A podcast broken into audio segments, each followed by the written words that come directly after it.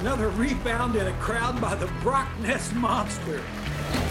Ooh, that would be Pedro Who? Jim Bob Bowley? Holy moly. How about the Tasmanian Slovenian with the stop, drop, and pop? Hippity hop to the King's Herald Barbershop. You're listening to the Kings Herald Show, a bi weekly NBA podcast that covers all the ups and downs, ins and outs of your one and only Sacramento Kings. As always, I'm your host, Will Griffith, and with me today, writer for the Kings Herald, my co host, Tony Xypteras. Tony, how's it going? Will, the Kings are two and one, just beat LA, so I'm, I'm doing pretty good today. I don't know. I think it's going to be a good uh, good Monday. Feels like a good Monday to me too. So he's a former Sacramento Kings head coach, GM and color analyst, GM of the WNBA champion, Indiana Basketball Hall of Famer, true pride of French Lick himself. It's Jerry Reynolds. Jerry, as always, an absolute pleasure to have you here today. How's it going? Well, it's uh, just great to be with you guys, especially after a win over the hated Lakers.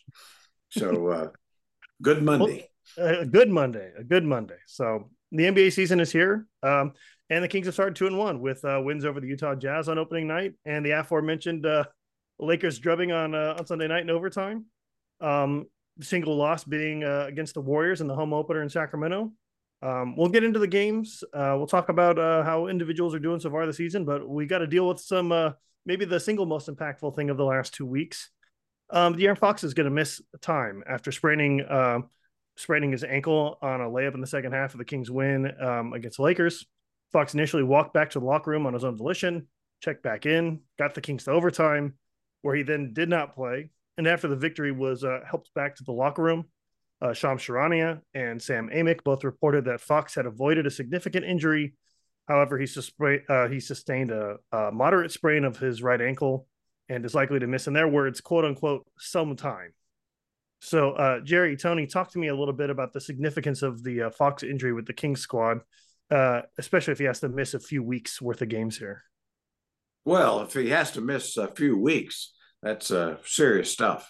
I'm hoping that you know you're talking about a couple of games. Uh, if it's a just a normal uh, sprain, that might be the case.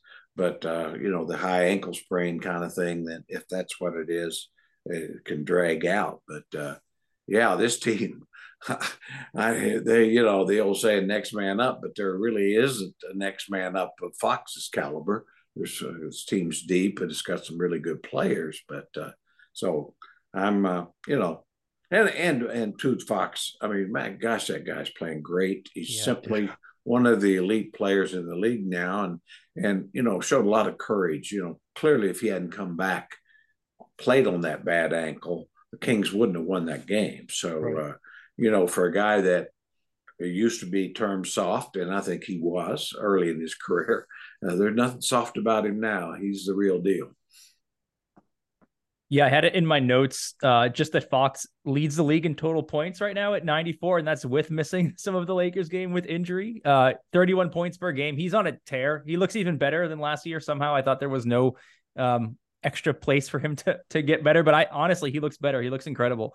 So the injury sucks, but at the same time, it's a really good opportunity for uh, a few guys. But I'll just name Davion Mitchell. I feel like this is his moment here to kind of prove his worth a little bit, finally get that bigger opportunity that we've kind of been saying he needs to kind of show the Kings what kind of player he is. He's been struggling, so it's interesting timing for both players, but I feel like that's Fox this the injury not being that serious. Fox will be back. He will continue to be awesome. What the Kings do while he's out is kind of what I'm watching and will be very interesting. I think because a, lot of pressure is suddenly on uh, Davion Mitchell to to come through.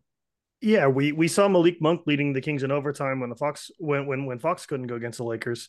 Uh, do you see Jerry? Do you see Davion as the starting point guard with Fox on the mend, or do you see something like Malik Monk being able to split time there? And, and what other changes do you guys see to the lineup that Mike Brown might be considering with Fox out for a little bit? Well, I, I mean, I do think it's probably between Davion and Monk, and and I, you know, probably Coach Brown would.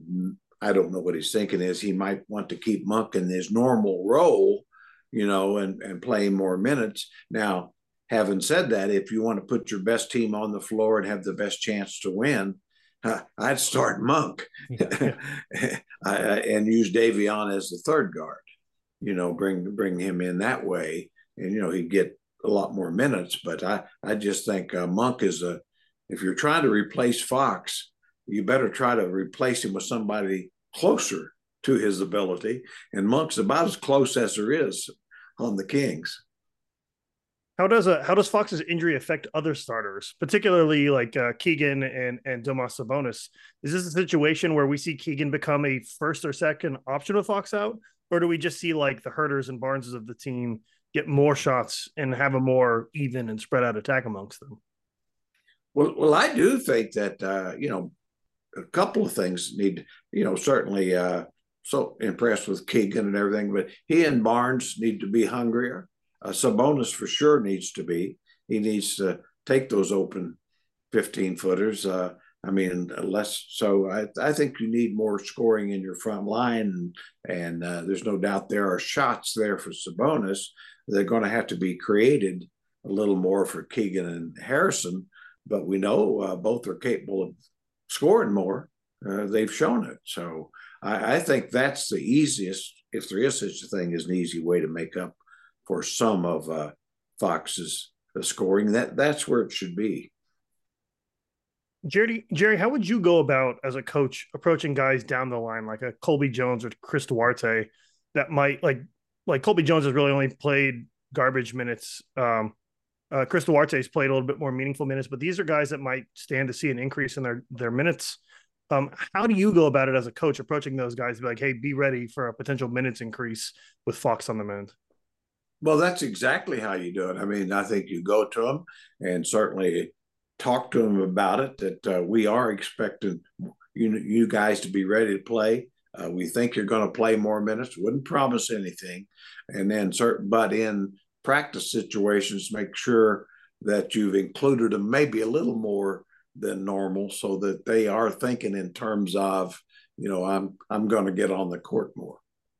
The Kings schedule over the next few weeks it's going to be. I just looked at the next two weeks, assuming that that's what Fox misses, which they haven't stated yet. Just kind of prognosticating myself here. Uh, the Kings play at Golden State. They play two games in a row in Houston. They play at home against Portland uh, and Oklahoma City and Cleveland. All those at home.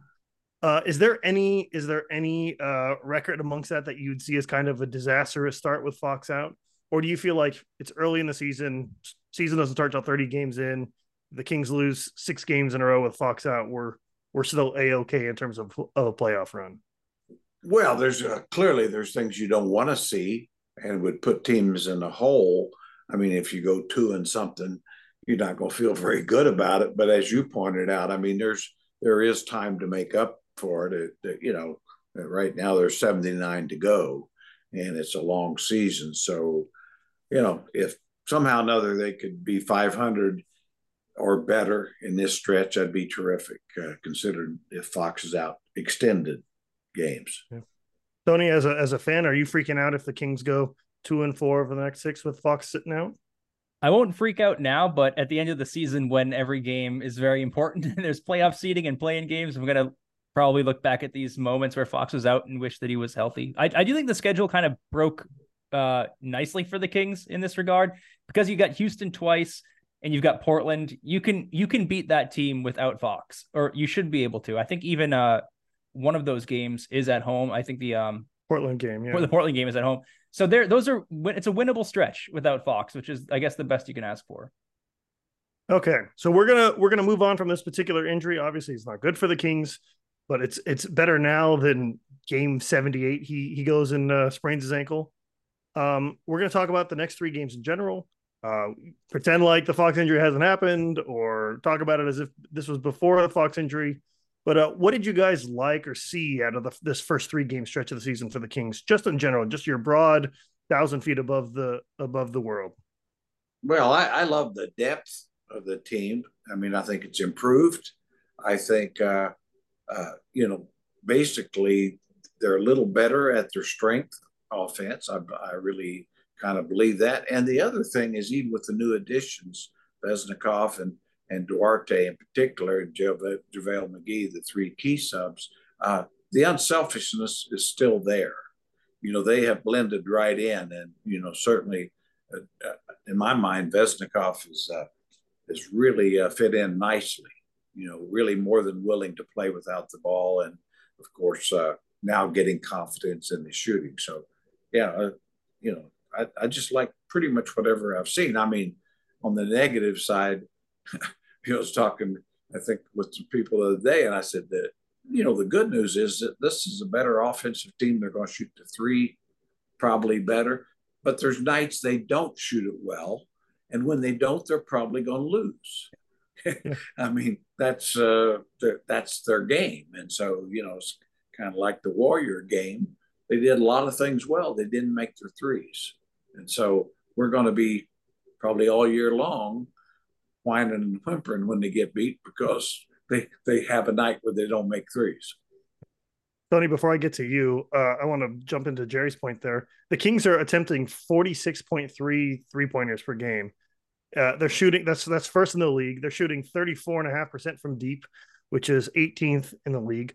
They've attempted exactly 300 shots this season in three games, 139 of them. So 10 off of just nearly half of them have been three point attempts. Uh, is that sustainable? Should it even be sustainable that the Kings are taking this many threes this early in the season? Well, for me, I I, I kind of wish they would take fewer. You know, I, I think that we see we're seeing three or four to five kind of tough forced threes, and and you, you know I, I would like for them to take open shots, uh, open threes, and and so you know that that's my only thought on it. Uh, I just uh, I like the idea they're shooting a lot of threes. That's who this team is, but that then still means the same thing. Shoot easy open threes. Tony, are the Kings addicted to the three point shot right now? Uh, I maybe they're addicted to threes, but I think Mike Brown is too. I, am sure everyone saw the clip the other night where Keegan Murray didn't shoot an open three and instead took it to the lane, and he almost got benched for traveling instead of just taking the three. So I know Mike Brown is at least in most of these players' ears, telling them to shoot whenever they're open, and they, I mean, Will, you just listed off the stats. They're listening to Mike Brown and they're shooting those open threes.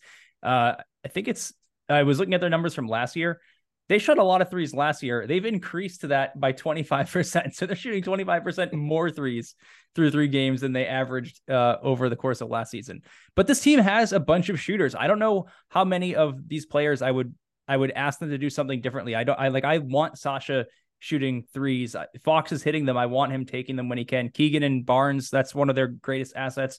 Monk too. So you could take better shots in some occasion, but for the most part, this is a three point shooting team. I don't know eh, how much how much you can change that identity, and also when Mike Brown is benching you for not taking open shots, it's really going to solidify that in your mind that I need to shoot the rock if I have the ball and I'm open. So I I don't expect that to go down a ton, but if if they start losing games because their three point shooting gets super cold, then maybe there'll be an adjustment. But for now, I'm kind of with Mike Brown and and uh, let these guys shoot. Tony, I want to go back to you too. Um, just on our more uh, broad and general point, what did you see out of the guys so far that you've liked or disliked out of this first three game stretch for the Kings? Outside of the Warriors game, I just thought the bench has looked very good. Like I've made a point to look at the score when the starters come out, the bench unit comes in, and for the most part, they've extended leads. It's a much deeper bench than they had at the beginning of last year. And we were looking at guys like Chimezie Metu and um, I don't know. I, I'm thankfully I can't remember the rest of the guys Sean off the bench. Holmes, yeah, yeah Richaun Holmes. Yeah, yeah, a lot of guys who just were not performing.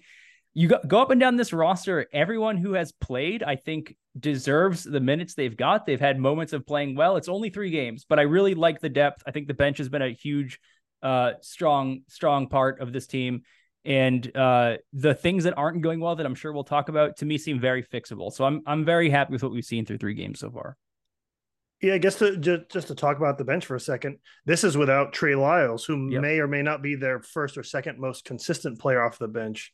Jerry, you mentioned Sasha fitting in really nicely. W- what happens when Trey Lyles comes back into the uh, into the into a healthy rotation? Who gets squeezed out there? How do they play that? Yeah, that's a great question. I, I've thought about that too, and I I mean it is an issue because uh, Sasha is really playing well, and uh, probably needs more minutes, deserves more minutes. And uh, we know Trey Lyles is a good player, a very good player. Uh, the only thing I can see is where, uh, depending on circumstances, you might see Trey play more at five, you know, backing up Sabonis if they want to keep the same style going for for longer periods of time. And that certainly has nothing against JaVale McGee, but he's a totally different kind of player. And uh, but I, I can see where, you know, it's kind of to Tony's point.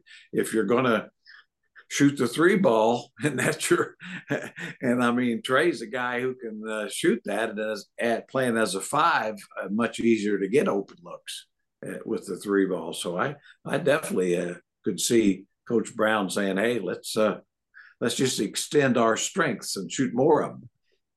I made a little bit of a note last last night when the Kings rolled out the end of the fourth uh, to try to win that game, where they went with a micro ball lineup, where it was I think Sasha Vezenkov was at five for a little bit, and then I think Harrison Barnes, like they even went even smaller there at the end of the game. Do you guys feel like that's a lineup that we're gonna see? The the is that is that sustainable, Jerry, to have Trey at the five, Sasha at the four, or Harrison at the four and Sasha at the five? Is that something that could be meaningful for the Sacramento Kings this season? Yeah, I think it is. I think in uh, in this league at this time, you know, in 2023, yeah, you can do that. Now, I don't think you can do it 48 minutes. I think that would be probably not too wise, but I, th- I definitely think you could play that way 10, 12 minutes a half if that's what you decided to do. So let's uh, let's roll through some of these players. Um, my, my, first thought was Fox. I, we talked about him a little bit, just in case, just in terms of his injury and the impact that he's had before the injury. But what have you guys seen? Just just to summarize for for the listeners here, what have you guys seen from De'Aaron Fox uh, in, this this brand new season prior to the injury?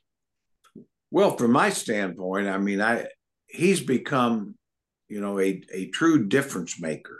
You know, in in the Steph Curry, Damian Lillard category, those two older guards uh, of the young guards, uh, in my mind, he's right there with Luka Doncic uh, Shai Gilgeous-Alexander, uh, Devin Booker. I mean, young guards that I consider difference makers.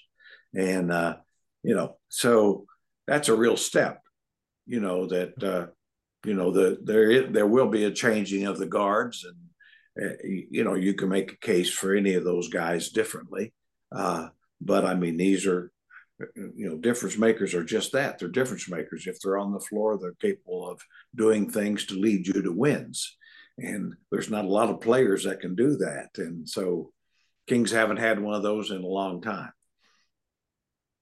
Yeah, for me, um, we touched on it a little bit, but last year on this podcast, I remember through the first week of the season, Fox was taking a lot of threes and he was missing a lot of threes. And we had kind of talked about maybe he should take fewer of those threes. And for the first time in his career, he's shooting the three at extreme volume and actually hitting them at a 37%, 38% rates at eight threes a game is just unlike anything Fox has ever done as a shooter before in his career. It's only three games, so who knows if that will continue. But if the three point shooting is legit and it turns around to that degree, then he's just that much more dangerous. And I also think it's worth mentioning his defense, which has not been perfect. It never really is, but he's had some moments this season already where he's getting a lot of deflections. He's putting more ball pressure. Uh, I don't know if that's just finally listening to Mike Brown or realizing what it's going to take for him to take another leap in his career. But I've been pretty happy with his defensive effort. I'll, I'll give him that too. Boy, me too. I, I mean, I think he's really close to being very good. Yeah. I mean, his length and quickness. Uh, definitely he's uh, taken it to heart. I think Coach Brown and and and to his own credit, I mean he has he's decided to do that, and uh, you know which again puts him in the elite group. Uh, I've always said, you know, that there's no doubt in my mind that he he's the best guard right now in King Sacramento Kings history. I think he's past Mitch.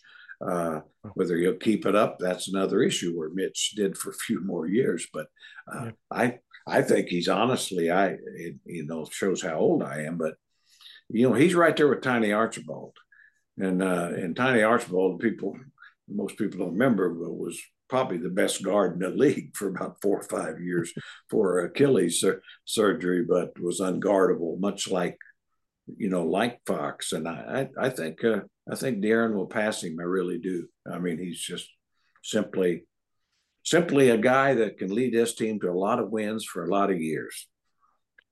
Obviously, this is a, a small sample size. We are talking about a three game stretch, but is a is a De'Aaron Fox that can average 30 points a game on 37% from three on high volume, 48% from the field with six assists, playing good defense, maybe trending towards better than good defense.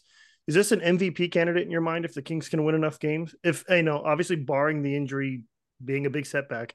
is a guy like the way De'Aaron Fox has played through these first three games. Is that an MVP level candidate for you guys? He is for me. I mean, really, and I, I, I would say one other thing. I think I don't know if he'll average thirty or not, but but here the key I think is he could if he wants to.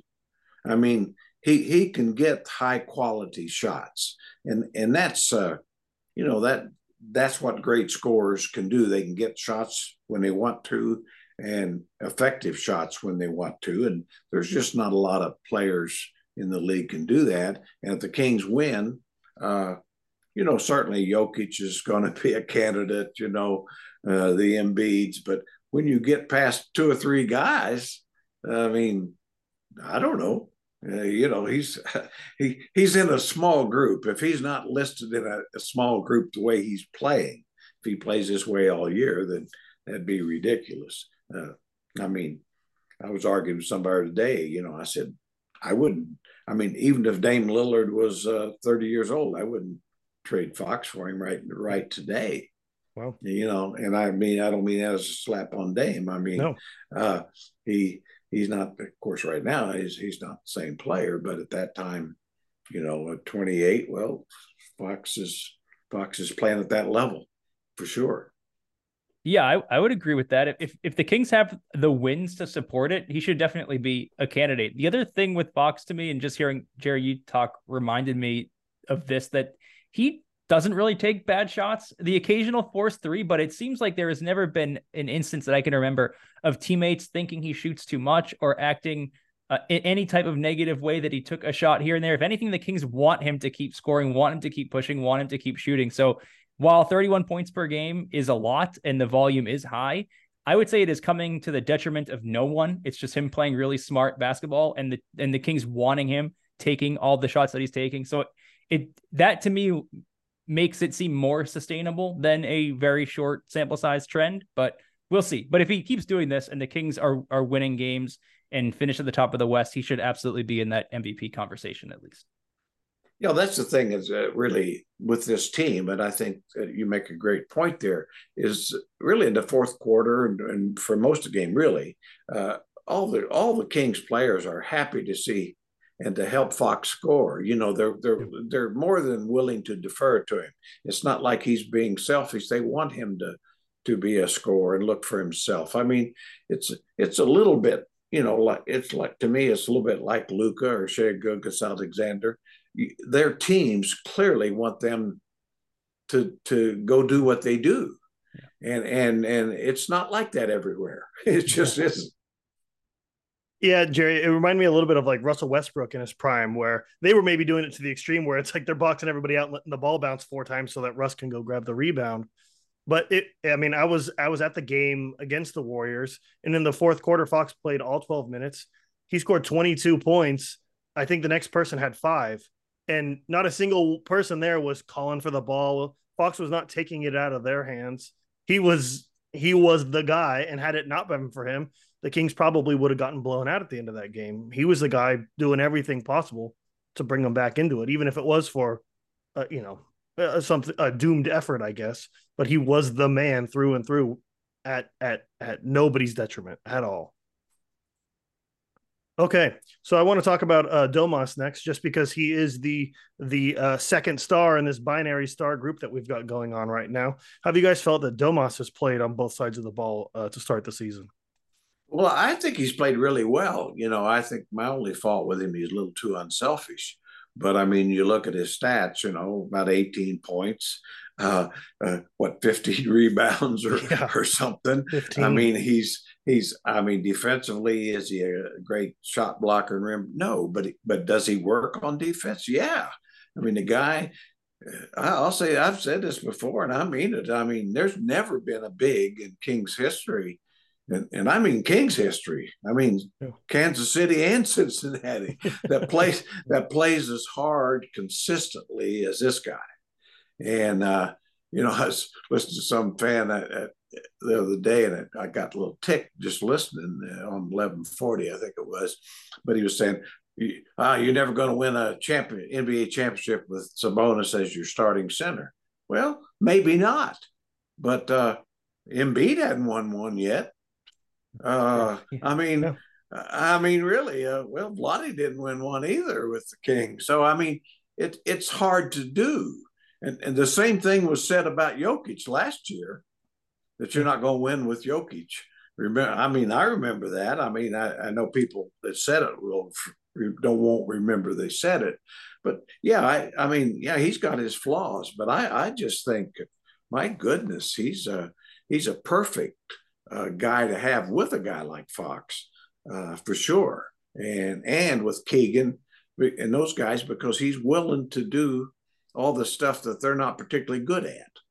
And and that doesn't show up in the stat sheet. And uh, so anyway yeah i you know his stats free throw lines down a little bit but that'll come up. And you know he's shooting 40% from three for god's sake so shoot more of them there you go. Tony So- what is, what is, so- go ahead jerry go ahead. No i mean it was just one of those things. It's like some i was telling the guy too i said well yeah the kings uh, say say la would trade uh, anthony davis for him. Well anthony is better uh, okay. Now come uh, all of a sudden though it's uh, you get anthony davis and you got a better chance maybe. Uh, then he gets hurt and misses 30 games uh, and sabonis is playing with james and just kicking ass, which is what he'd do down there. so, I mean, sometimes, uh, sometimes uh, just be thankful for what you got, for goodness sakes. tony you thankful for Domas Sabonis I'm very thankful for Domas. I think he's been he's been excellent. He but he's it's he's been as advertised. I almost have nothing to say about him because he's doing exactly what we kind of all expect him to do, exactly what he did for for the majority of last season. It's just nice to see him without uh, a taped up thumb. It's been nice to see him with two exposed thumbs that are working normally. That's my Sabonis takeaway. Yeah if if ad as as advertised if that's 18 and 15 i think that's a pretty damn good player. That's a that's a nice advertisement. That's a nike level advertisement. That's not a that's not a local couch shop. That is that is a national brand right there. And i feel like uh at least early on in the season he he he just he's perennial one of those guys that just doesn't get enough love. We saw kevin o'connor or kevin is that is that his name? Kevin Yep, koc Kevin basically saying like the Kings are not going to win. They're going to realize this season that Sabonis is just not a winning player for them. They're going to need to trade him if they're going to want to win a championship. And Jerry, to your point, like, yeah, no, we might not win a championship, there's plenty of really good players that didn't win championships. You know, oh, how many articles were written about Charles Barkley saying, "Oh, he's just not a guy you could win a championship with." He's still pretty damn good, all things considered. Yeah, Karl Malone didn't win a championship. You know, uh, I mean, no, it's it's it's pretty rare. I mean, that's that was like say this slam on Jokic, and I and I don't put Domas in the category of Karl Malone or Jokic or or Barkley, uh, but but I'm just saying, eh, you know, I mean, he's at worst probably a top four center in the world. So, you know, unless you can get something better, unless Denver wants to trade Jokic, I'm just not sure how you get better at that position. You can get different, but but with the makeup of this team, I'm just not sure you can get better. So, you know, hey, I'm I'm thankful. I love watching him. I just wish he'd be a little more selfish. You know, uh, that that's all. So we'll roll through to Keegan. Keegan, I don't want to say Keegan is a mixed bag. Keegan scoring is up. He's doing a lot more on offense. He's being asked to do a lot more on offense by Mike Brown, and he's he's trying his hardest. Though at times Mike Brown might want to pull him out for traveling, where he stopped and thought about driving instead of taking a three that was open. Uh, his shooting is down six or seven percent field goal wise. His blocks are way up. His steals are way up. He is playing defense. He seems to be involved in a lot of different deflections and whatnot on the defensive end. How have you guys felt Keegan has done this season while he's taken on this larger role as the the third the third musketeer here? Well, Keegan's just uh, on the track for stardom. I think. I mean, you know, he's better in every phase. Who would have thought? You know, from November of last year to November of this year, that Keegan would be a pretty good rebounder, uh, certainly lively defender, uh, able to play off the dribble, looking for shots. Uh, no, I mean his his uh, improvement is just amazing to me, and I, I don't see why why it wouldn't continue. You know, it's kind of like a reading what Klay Thompson said about him. You know, people were kind of you know, boy, Klay Thompson, you know, talking about how what a remarkable time that Keegan's had in his improvement. I'm thinking, yeah, you know, I remember Klay Thompson's rookie year. He wasn't as good as Keegan, and he wasn't as good early on in his, his second year as Keegan. Now, I mean, for instance, I mean, I've said that about Page, but I mean, uh, come on, just just give the guy credit for where he is, his second year in the league, and the improvement he's made. We don't know if he's going to make another jump or two, but also go back. He's way better in his second year than uh, De'Aaron Fox was. Yeah, that's a fact. Yeah. Tony, how have you how have you felt that Keegan's done this this season so far? I kind of expected to after the game ended last night. I expected to talk a little bit negatively about Keegan, just about his shooting and his efficiency, and then I kind of did the same thing that you were just rattling off. Well, I went to Basketball Reference. I looked at what he's done in total, and I, I can't say too much negative about his shooting when his rebounds are exactly where we asked them to be, and they're much better. His blocks, he's averaging over a, a full block more than he did last year, a full steal more than he did last year. So his numbers outside of shooting are are basically up across the board. Free throw shooting is also down, and the shots that he's missing to kind of tank the short sample size numbers are yeah. largely wide open threes that I want him and expect him to take. So I will I will take what Keegan's done through three games and place a heavy bet that it's only going to get better from here with the shooting. So we'll talk about the gentleman that uh, has kind of uh, suffered from the opposite effect as everyone else uh, starting on this Kings unit, I guess. Uh, Kevin Huerter. Kevin's averaging the lowest points that he's had. Um, I mean, literally in his career as a rookie, he averaged more points than he is right now. He's shooting uh, 23.5% from three. He is he's down basically across the board and everything but but rebounds. Kevin slumping a little bit. He seemed to break out of that a little bit. Didn't have a great game against the Lakers, but he he he hit the shots that mattered. He he grabbed a couple of really clutch rebounds. He he was throwing bodies on people where he was being physical in a way that I haven't really seen from Kevin Huerter a little bit. Um, how have you guys felt Kevin Huerter has played? And maybe maybe maybe give us a, a path to get him back on track, or if you think he's already back on track with this game against the Lakers. Well, in my mind, he's he's played poorly. There's no doubt. I mean, to date, as Tony pointed out the, some of the stats, but but I mean, uh, uh, you know, he, he's a proven product. Now, you know, I, I just credit Mike Brown for sticking with him because, and and you know, I think is the right thing to do. It's it's like well, Kevin's should be in his prime. Now he played poorly in the preseason. He played poorly uh, so far overall, but he made a huge shot to win a game. Uh, but he's a guy that you need on this team and you need playing well. And there's reason to believe, a lot of reasons to believe that he will. Yeah. You know, and I always say too, people always say, well, he played poorly in the playoffs. Yes, he did. But he's had great playoffs with the Atlanta Hawks. I saw him. So, you know, it's not like a guy who hasn't done it. so, and and like I say, a lot of coaches would not have had the patience, would have panicked or maybe, you know, and, and really, you know, players are fragile. I don't care how many how many years they've had; they're fragile, and that's why they're so good. They're they're they're flighty. They're thoroughbreds, and so you you know you have to ride them with the soft bit sometime. And I think uh, and I think that was that's Kevin. So you know, I mean, and, and knowing Mike Brown, it's like he did, he'd, he'd jerk his chain a little quicker if he's not getting yeah. stuff done. And that's a, that's what you should do. But now, just uh, let's let's look at this thing ten games from now and see where we are. Jerry, is that how you'd approach it with Kevin if you were the coach? Would you just tell him, "Don't worry about it. We'll reevaluate ten games from now"? How would you How would you go to Kevin in the locker room and tell him, "Hey, dude, you're not shooting well. Keep shooting." Yeah, well, I, I would just tell him, you you know, you you proved you're our starter. You're still our starter until you clearly prove you're not. And so uh, we're not going to make a rash judgment on a few games, but uh, we, you know, I, but I'd be honest with you, May. If you're playing like this in ten games, yeah, we're gonna we're gonna have a heart to heart talk. Tony, what about you? Have you felt about Kevin Huerter's play? I've been disappointed, like everyone. I, I do think it's we've talked about how many threes the Kings are shooting this year.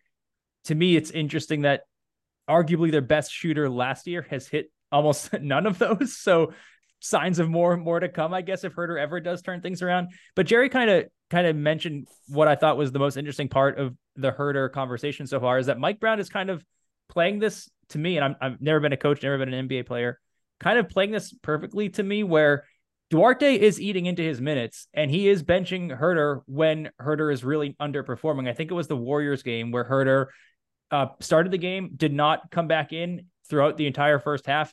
Duarte ate up all those minutes, and then Duarte closed a bunch, uh, uh, uh played a bunch of closing minutes against the Warriors, played a bunch of closing minutes against LeBron uh, in the Lakers until Huerter eventually came in. But that's the point: is Mike Brown eventually put him back in for overtime and gave him a big role. So he went he went from you know taking stuff away from him when he wasn't playing well to then giving him another opportunity in crunch time in a very big game against the Lakers to kind of show that he can do it. So to me, Mike Brown is kind of playing this perfectly so far, where the leash is short, but he's still giving Huerter plenty of opportunities to break out of the slump. And hopefully that the Lakers game was a sign of things to come because even it was two moments in that Lakers game. He hit the big shot, but he also had a block. I think it was on Anthony Davis, uh, a help block. He was playing hard. Yeah. So uh, I I'm much more optimistic today after that Lakers game than I was after those first two games lastly, for the starters, we'll talk about Harrison Barnes for a second. Harrison had maybe the best first half of a King this season. Uh, he he scored 33 points in the opener, uh, went nearly perfect, I think, in the first half, and then basically didn't get past the ball for most of the second half. Uh, then wound up scoring 10 and 8 in the next two games. Um, he he sh- shot fairly well that second game, didn't shoot very well the third. He's just been Harrison Barnes. I feel like this has been like that's the most Harrison Barnes I can think of. He'll go off for 30, and the next game he'll have 10, and he'll go off for 25, and then he'll have three. Uh, how have you guys felt like Harrison Barnes has played as the as the preeminent vet of the team? How has Harrison pulled off uh, his season to start? Well, I think he's played well. He's played like Harrison.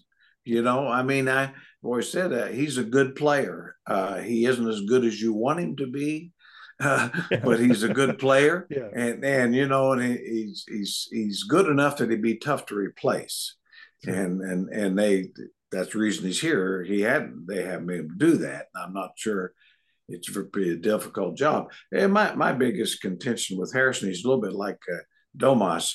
He he just simply doesn't look for himself enough.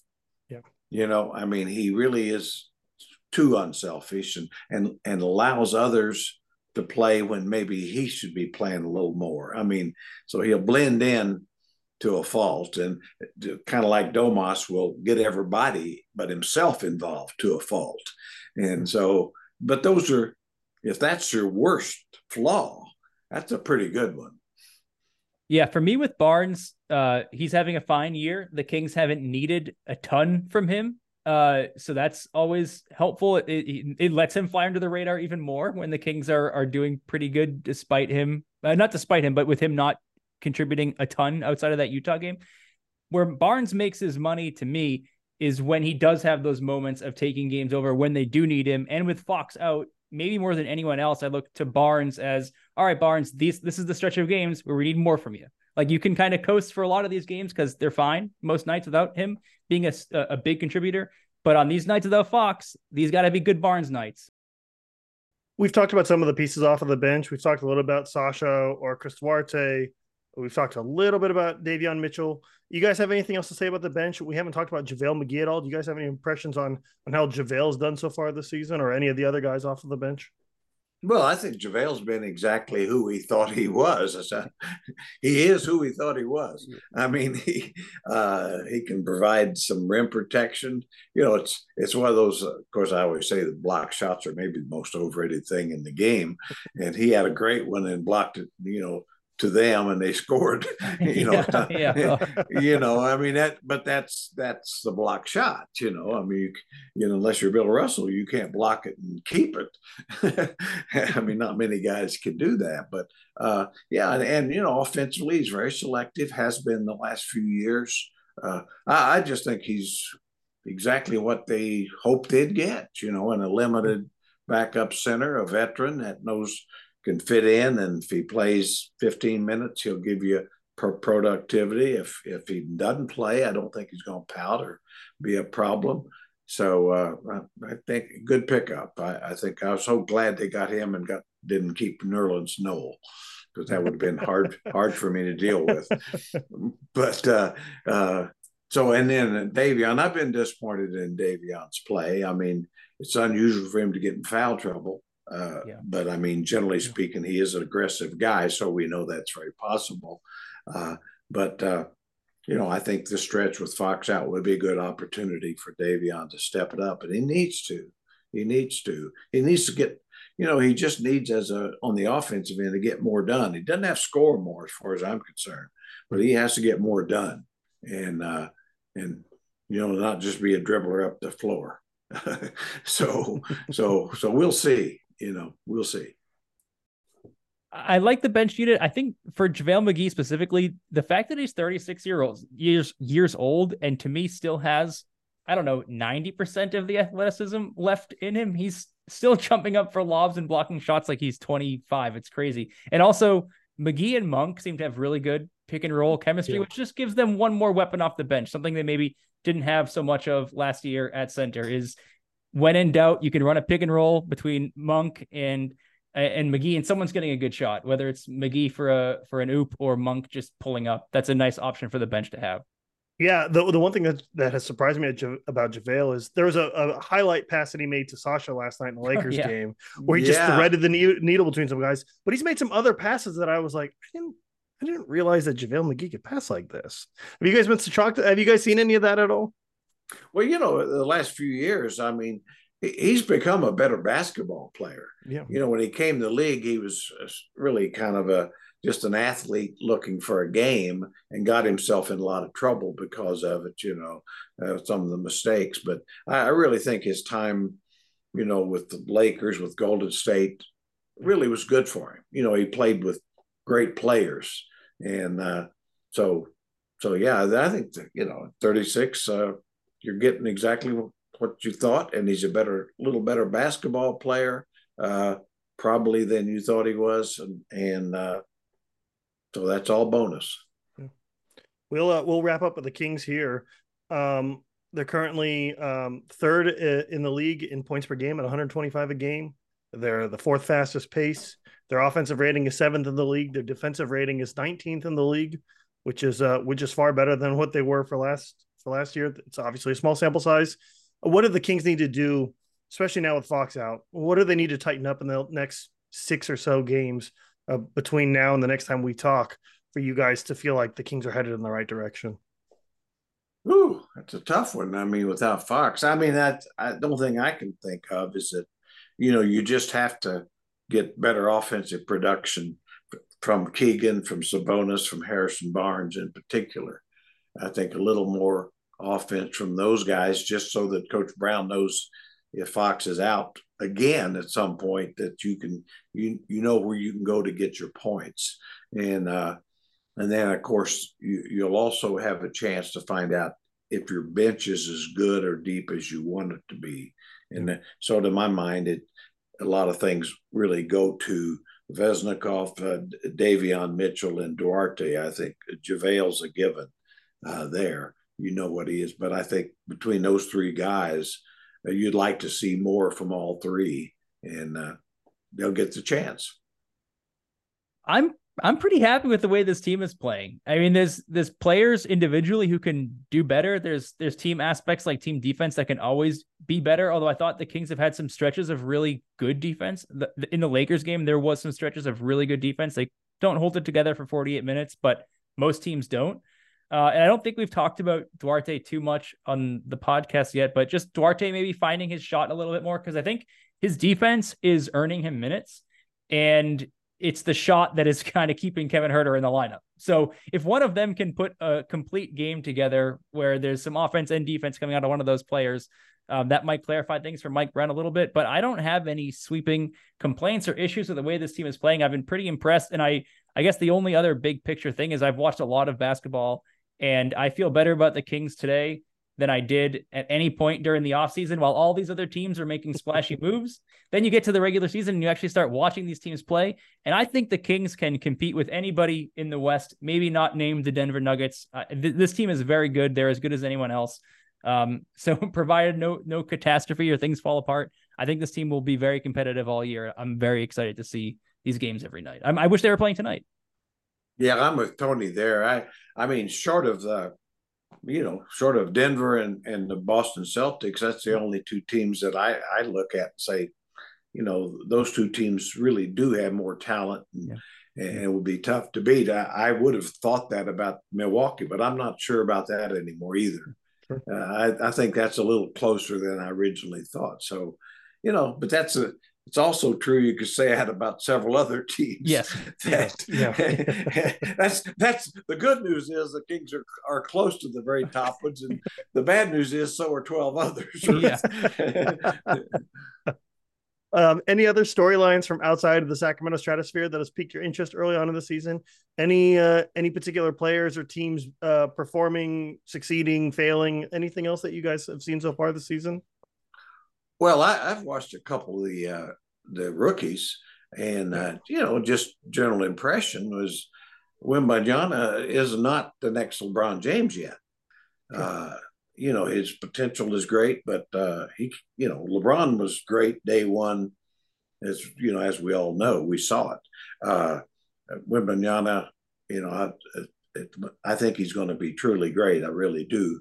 But uh, the problem I see with him now, he's a seven four guy who can do play on the on the perimeter like a six seven guy. That's the good news. The bad news is a, a whole bunch of six seven guys can do it better. and and so until he gets his body stronger, which he will, and can go inside and use his athleticism more. But uh, so that's you know that's take on that that he's not ready for Hall of Fame induction just yet. You know, it, it's probably going to take two more, probably take about two more years. And and Scoot Henderson, the same thing. Yeah. I mean, uh, you know, no reason to believe he can't be really good, but there's no indication that uh, Hall of Fame status is there yet either, or even All Star status. So, you know, but that's uh, typical of things. Uh, you know, th- that that's probably the, you know, the two things that have uh, struck me as much as anything. that I've been always interested in the uh, big trades. You know, the Dame Lillard. I'm just not sure. You know, wasn't wasn't sure, and I'm still not sure it's going to be make them better. Uh, I don't think it'll hurt them, but I think Jrue Holiday will make the Celtics better. Oh yeah, Uh, and I think, uh, you know, and I don't know if Bradley Beal's going to play basketball this year, so it's hard to. he may take a take a year off. I don't know. Tony, what about you? What have you seen? two quick things. One that I guess I guess people don't, probably don't want to hear either of these two things because they're not very fun from the Kings' perspective. But uh, one thing is the Portland situation with DeAndre Ayton does not look great. So another team in the Western Conference I don't need to worry about this year. And then uh, the thing everyone really doesn't want to hear is I was watching um, Mavericks versus Brooklyn. I think it was on Friday, and Luka is just unbelievable. The shots that he hit Oh, at the end of that game. Oh my gosh. I thought I was over it. I thought I was over it uh, uh, over the Kings not drafting him, and I did have some moments on Friday night like, God damn, he's so good. Um, so that's my only. Oh, t- Luka still good. That's my takeaway.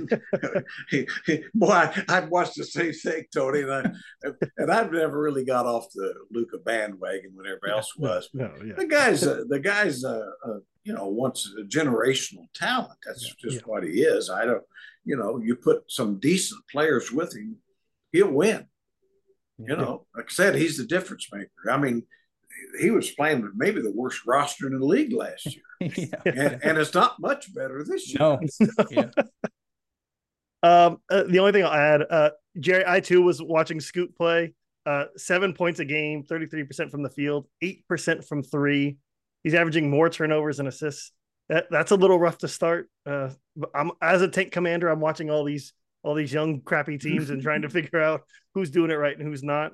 Um, one guy who I saw was doing it right, uh, Jalen Duren for the Pistons, 18 points a game, 15 rebounds a game, 80% shooting, he's averaging four assists on top of all of that.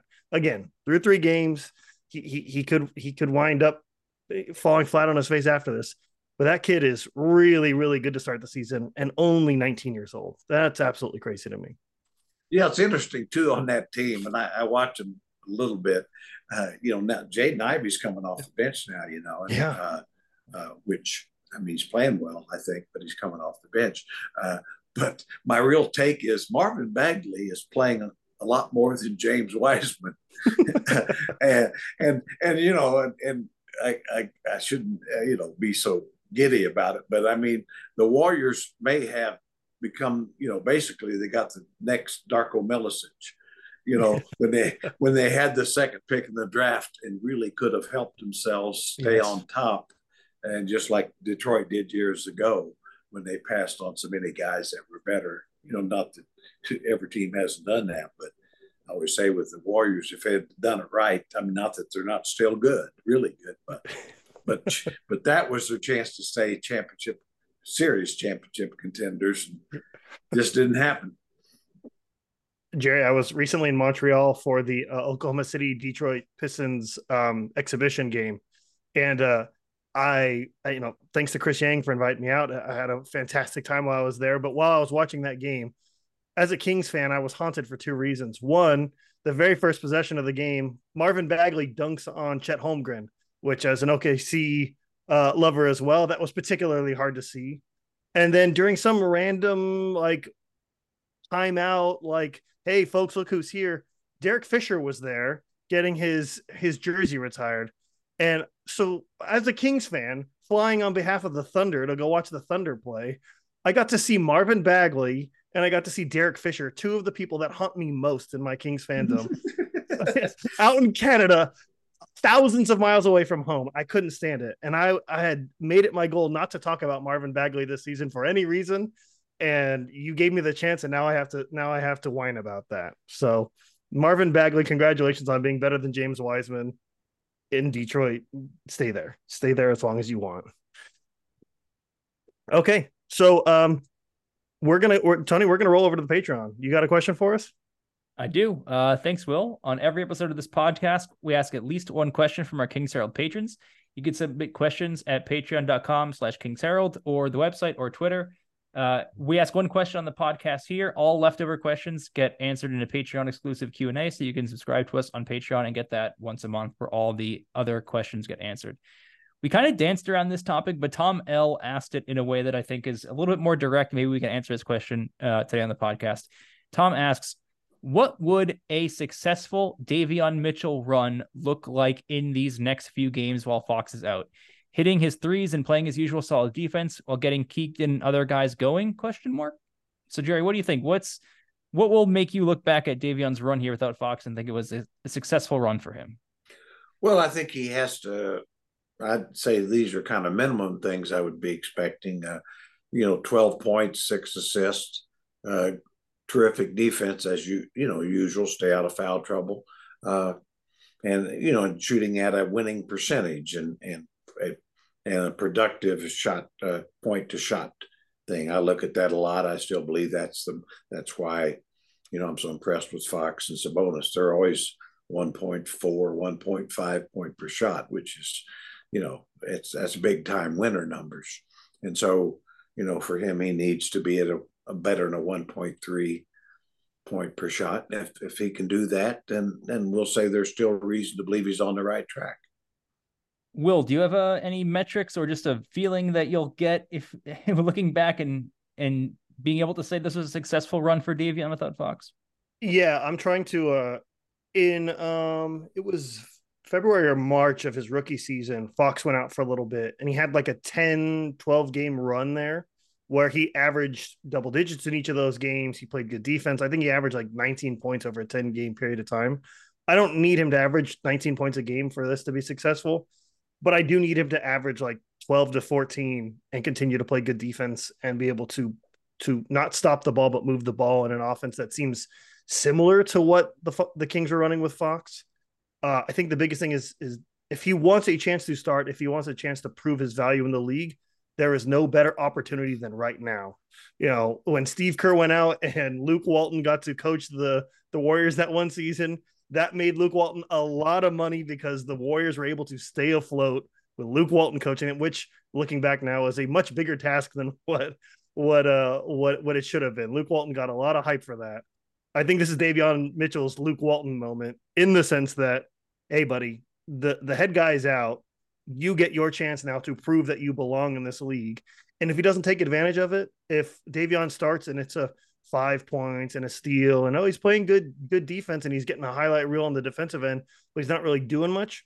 I I I don't see a case where you know he stays long term in Sacramento. I think he it's this is like the make it or break it moment for Davion right here. These next six to eight games with Fox out, this is his moment, and uh, yeah, I'm excited for it. But he he definitely needs to show that he can score, that he can pass, that he can play defense on a level where he's playing 25 to 30 minutes a night. Okay. So Jerry, we'll we'll roll over to you for the uh for the Reynolds wrap up. What do you got for us today? Well, you know, probably not much. Uh, you know, other than the fact that uh, you know the Kings are now two and one, and you know we, you know we get high and low. You know the Warriors thing, and then that, now the Lakers thing. But really, if you could go two and one all year long, uh, you know that's you know that that makes for a good year. And the last, the other thing that struck me was that the big thing about this team that I want to see and you want to see, we all want to see, and we're not sure of yet, is how good is this team going to be at home? You know, we had a had a you know one and one. That's not good enough, and so uh, to me, the next thirty games or so, we'll get a, a better feel of that because I think this team can't count on being as good on the road as they were. I hope they are, but that was an amazing season. So this year, you know, they've just got to be a, in my mind, a close to 30 win team at home. Well, for uh, for everyone here at uh, the Kings Herald, I want to thank you guys for another episode. Um, we are running on down to the uh, to the next thing so that we can do a Patreon episode. So stay tuned for that as well. If you're not a member of our uh, Patreon, I think you can get get on it as for as little as a dollar or two dollars, and you get these bonus episodes that Jerry and Tony are, are, are going to do right now. And um, if not, hey, thanks for supporting us any way you can. Thanks for listening, and uh, we'll see you after a very interesting two weeks. So we we will uh, we'll have a lot to talk about in a couple of weeks, and we'll see you then. Yeah, we'll seem smarter or dumber in two weeks. Thanks so much, guys.